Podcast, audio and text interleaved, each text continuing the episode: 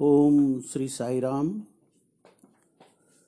श्रोतागण, आज हम सुनेंगे अध्याय तीस, जिसमें वर्णन है, शिरडी को खींचे गए भक्त। पहला, वणी के काका वैद दूसरा, खुशाल चंद। और तीसरा, बंबई के रामलाल पंजाबी। इस अध्याय में बताया गया है कि तीन अन्य भक्त किस प्रकार शिरडी की ओर खींचे गए। जो बिना किसी कारण भक्तों पर स्नेह करने वाले दया के सागर हैं तथा निर्गुण होकर भी भक्तों में प्रेम वश ही जिन्होंने स्वेच्छापूर्वक मानव शरीर धारण किया, जो ऐसे भक्त वात्सल्य हैं कि जिनके दर्शन मात्र से ही भव सागर के भय और समस्त कष्ट दूर हो जाते हैं। ऐसे श्री साईनाथ महाराज को हम नमन करें। भक्तों को आत्मदर्शन कराना ही संतों का प्रधान कार्य है। श्री साई जो संत शिरोमणि हैं, उनका तो मुख्य ध्येय ही यही है।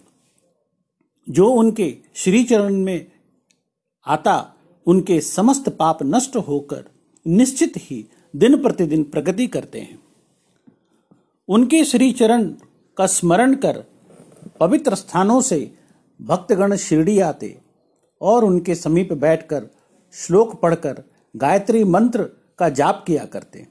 परंतु जो निर्बल तथा सर्व प्रकार से दीनहीन हैं और जो यह भी नहीं जानते कि भक्ति किसे कहते हैं, उनका तो केवल इतना ही विश्वास है कि अन्य सब लोग उन्हें असहाय छोड़कर उपेक्षा भले ही करे, परंतु अनाथों के नाथ और प्रभु के साई मेरा कभी परित्याग ना करेंगे।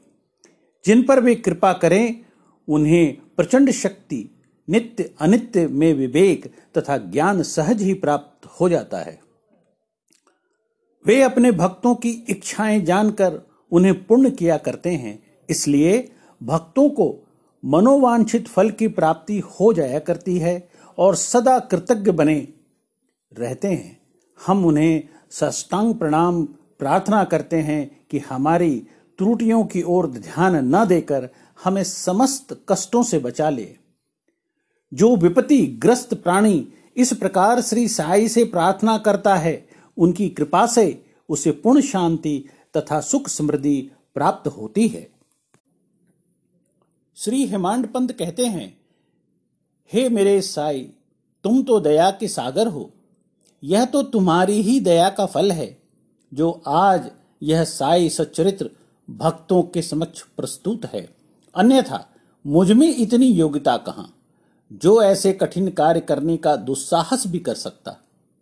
जब पूर्ण उत्तरदायित्व साई ने अपने ऊपर ही ले लिया तो हेमांत पंत को तिल मात्र भी भार प्रतीत न हुआ, और न ही इसकी उन्हें चिंता ही हुई।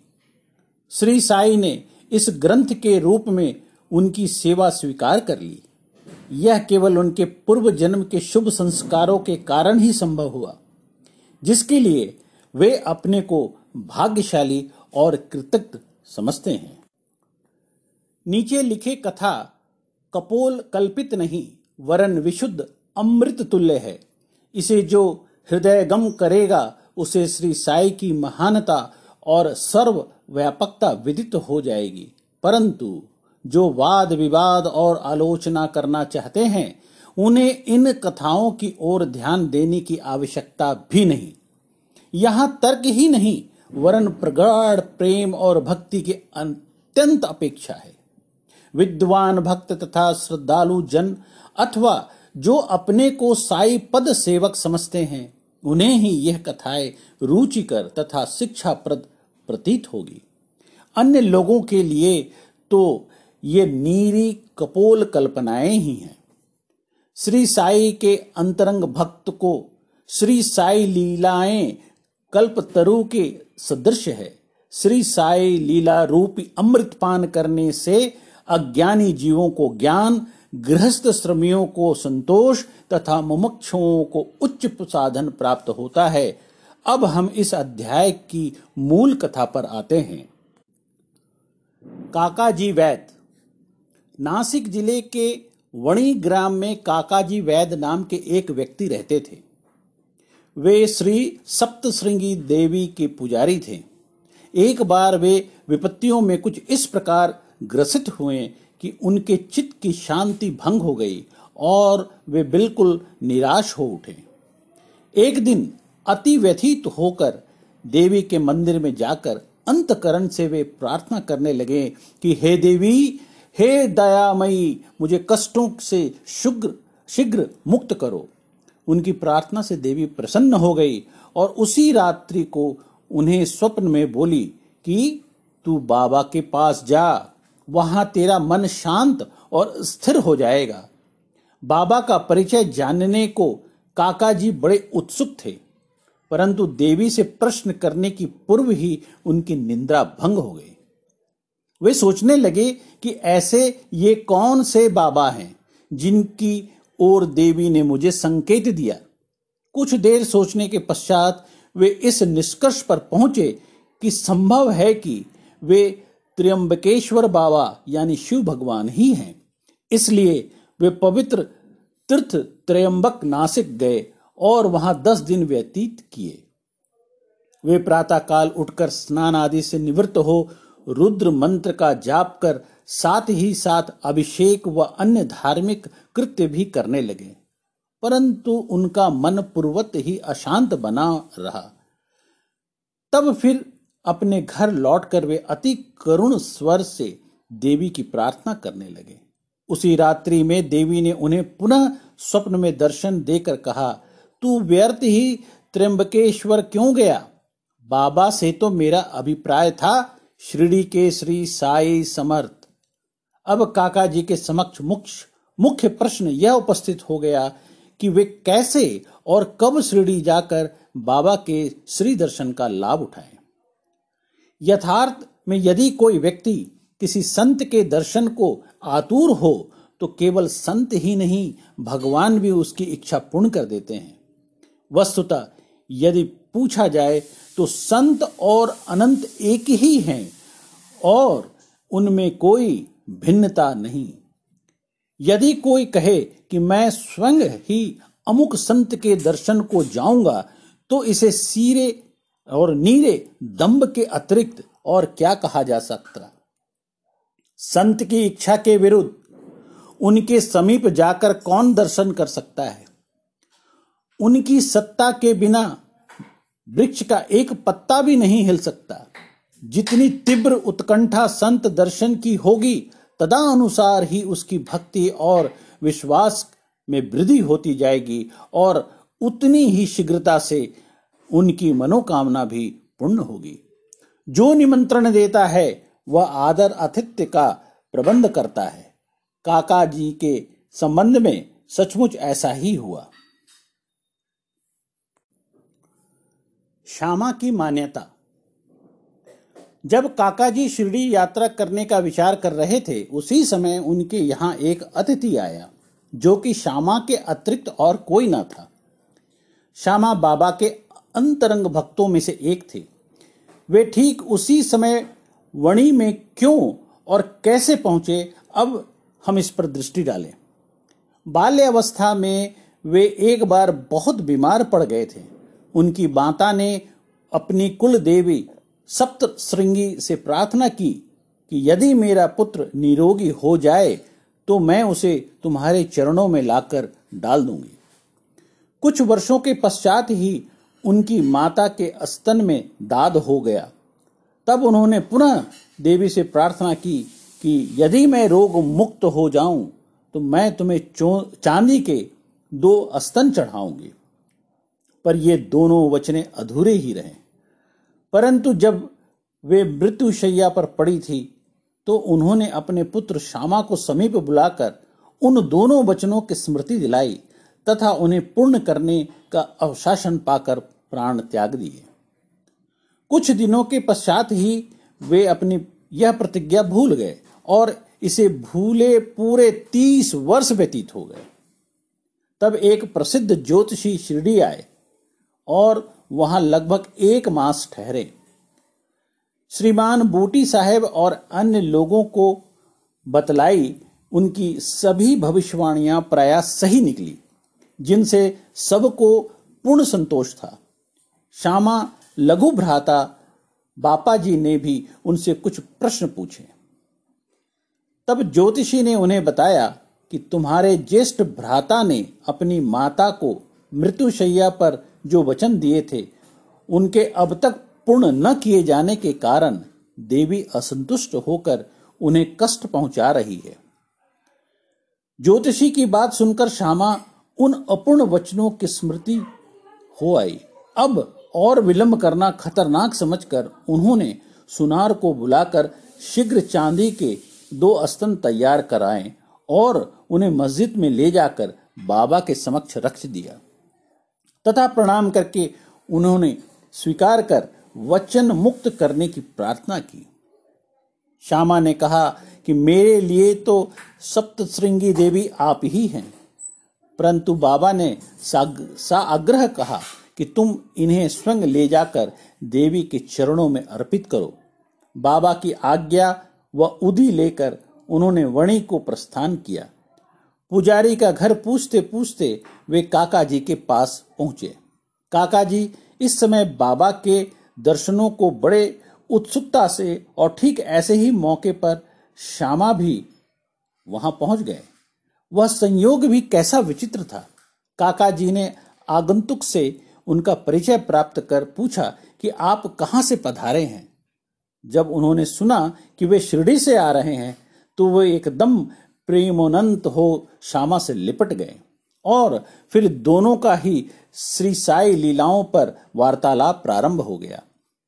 अपने वचन संबंधी कृत्यों को पूर्ण कर वे काका जी के साथ शिरडी लौट आए। काका मस्जिद पहुंचकर बाबा के श्री चरणों में जा लिपटे। उनके नेत्रों से प्रेम श्रु की धार बहने लगी और उनका चित्त स्थिर हो गया। देवी के दृष्टांत अनुसार जैसे ही उन्होंने बाबा के दर्शन किए, उनके मन की अशांति तुरंत नष्ट हो गई और वे परम शांति का अनुभव करने लगे। वे विचार करने लगे कि कैसी अद्भुत शक्ति है कि बिना कोई संभाषण या प्रश्नोत्तर किए अथवा आशीष पाए, दर्शन मात्र से ही अपार प्रसन्नता हो रही है। सचमुच में दर्शन का महत्व तो इसे ही कहते हैं। उनके तृप्त नेत्र साई चरण पर स्थिर हो गए और वे अपनी जीवा से एक शब्द भी ना बोल सके। बाबा की अन्य लीलाएँ सुनकर उन्हें अपार आनंद हुआ और वे पूर्णता बाबा के शरणागत हो गए। सब चिंताओं और कष्टों को भूलकर वे परम आनंदित हुए। उन्होंने वहाँ सुखपूर्वक बारह दिन व्यतीत किए और बाबा की आज्ञा, आशीर्वाद तथा उदी प्राप्त करके अपने घर लौट आए। खुशाल चंद राहता निवासी। ऐसा कहते हैं कि प्रातः बेला में जो स्वप्न आता है, वह बहुधा जागृत अवस्था में सत्य निकलता है। ठीक है, ऐसा ही होता होगा, परंतु बाबा के संबंध में समय का ऐसा कोई प्रतिबंध नहीं था। ऐसे ही एक उदाहरण प्रस्तुत है। बाबा ने एक दिन तृतीय प्रहर काका साहेब को तांगा लेकर राहता से खुशाल चंद को लाने के लिए भेजा। क्योंकि खुशाल चंद से उनकी कई दिनों से भेंट न हुई थी। राहता पहुंचकर काका साहेब ने यह संदेश उन्हें सुना दिया। यह संदेश सुनकर उन्हें महान आश्चर्य हुआ और वे कहने लगे कि दोपहर को भोजन के उपरांत थोड़ी देर मुझे झपकी आ गई थी। तभी बाबा स्वप्न में आए और मुझसे शीघ्र ही शिरडी आने को कहा। परंतु घोड़े का उचित प्रबंध न हो सकने के कारण मैंने अपने पुत्र को यह सूचना देने के लिए ही उनके पास भेजा था। जब वह गाँव के सीमा तक ही पहुँचा था, तभी आप सामने से तांगे में आते दिखे। वे दोनों तांगे में बैठकर शिरडी पहुँचे तथा बाबा से भेंट कर उन्हें बड़ी प्रसन्नता हुई। बाबा की यह लीला देख खुशाल चंद गदगद हो गए। आइए, अब आगे कथा सुनते हैं बंबई के रामलाल पंजाबी जी का। बंबई के एक पंजाबी ब्राह्मण श्री रामलाल को बाबा ने स्वप्न में एक महंत के वेश में दर्शन देकर शिरडी आने को कहा। उन्हें नाम, ग्राम कुछ भी पता न चल रहा था। उनकी श्री दर्शन करने की तीव्र उत्कंठा तो थी, परंतु पता ठिकाना ज्ञात न होने के कारण बड़े असमंजस में पड़े हुए थे। जो आमंत्रण देता है, वही आने का प्रबंध भी करता है, और अंत में ऐसा ही हुआ। उसी दिन संध्या समय जब वे सड़क पर टहल रहे थे तो उन्होंने एक दुकान पर बाबा का चित्र टंगा देखा। स्वप्न में उन्हें जिस आकृति वाले महंत के दर्शन हुए थे, वे इस चित्र के ही सदृश थे। पूछताछ करने पर उन्हें ज्ञात हुआ कि यह चित्र शिरडी के श्री साई समर्थ का है और तब उन्होंने शीघ्र ही शिरडी प्रस्थान किया, जीवन पर्यंत शिरडी में ही निवास किया।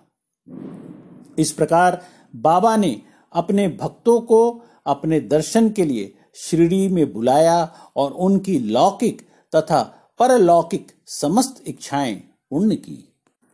श्रोतागण, आइए अब बाबा के एक भजन का आनंद उठाएँ।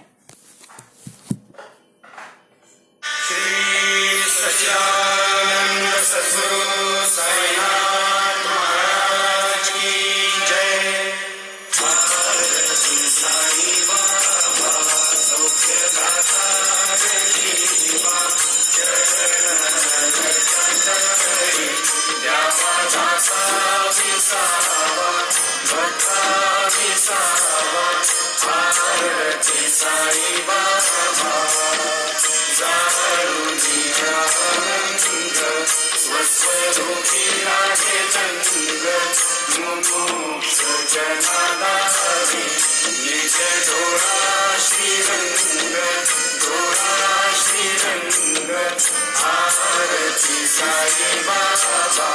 तुझी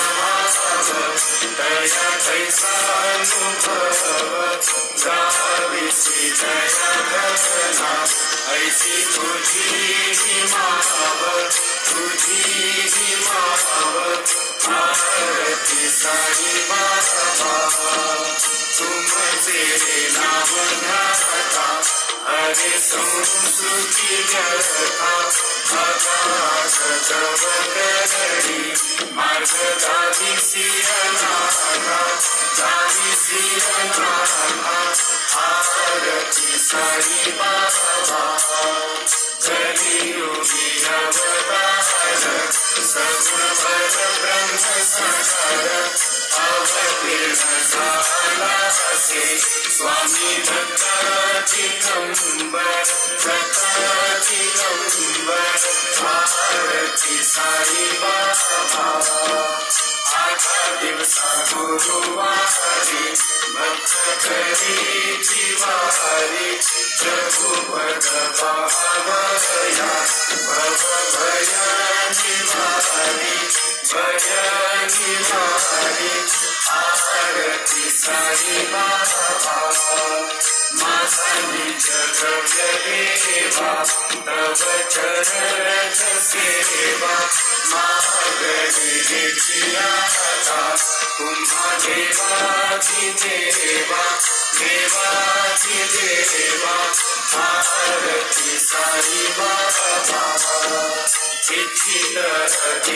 जातक निर्मल भोजन सुख जावे माधवाया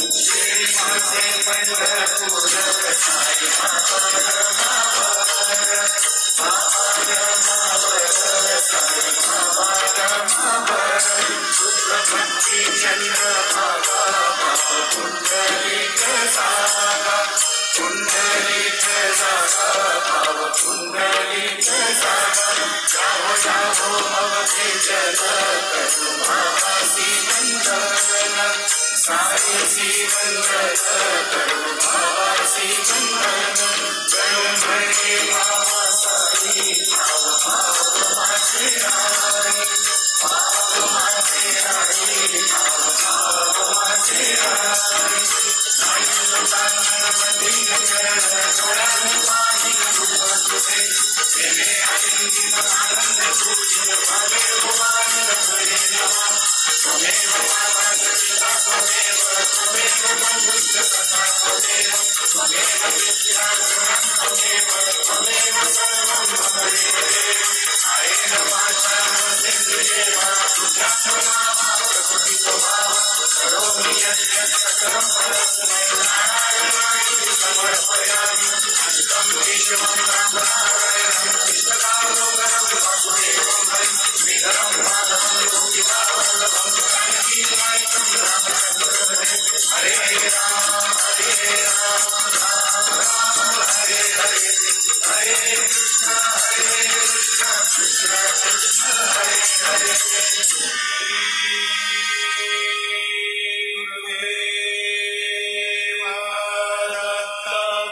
अनन्ताकुलाते कसे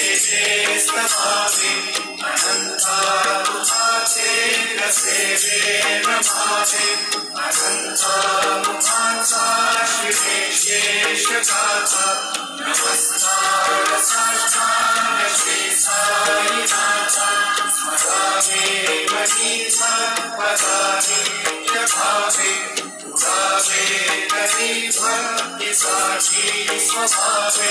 ददावे यथा सारुषि यथा नमस्कार साष्टांग श्री साईनाथ वसेतो सदा सावया संपजीता विसे अन्यलोका परिसो जनाता